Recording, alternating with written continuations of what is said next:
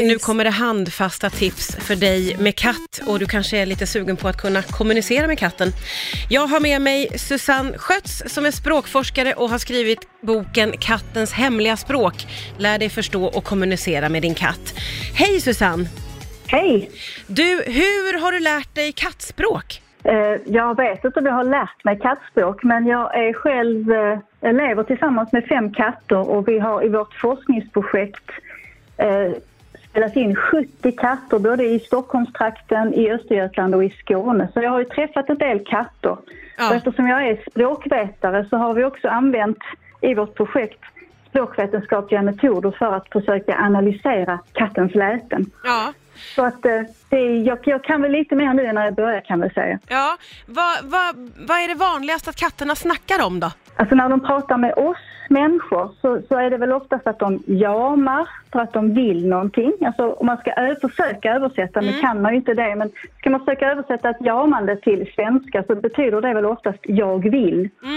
Och så beror det på situationen vad det är de vill. Det kan ju vara att de är hungriga när det är matdags. Det kan vara att de inte tycker det är så trevligt när de sitter i sin transportbur på väg till veterinären. Det kan vara att de vill att vi ska leka med dem eller mysa med dem eller släppa in eller ut dem.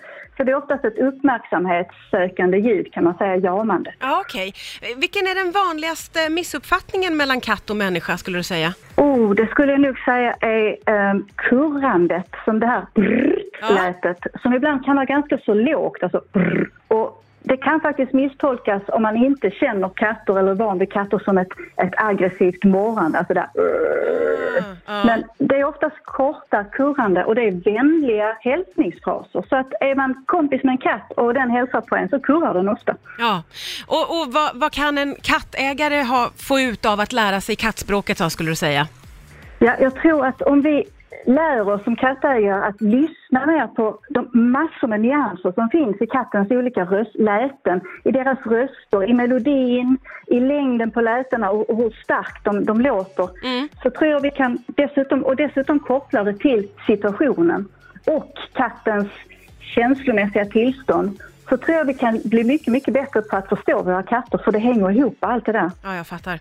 Det är jättespännande. Tack snälla Susanne Skötz för att du var med här på Rix FM. Tack själv!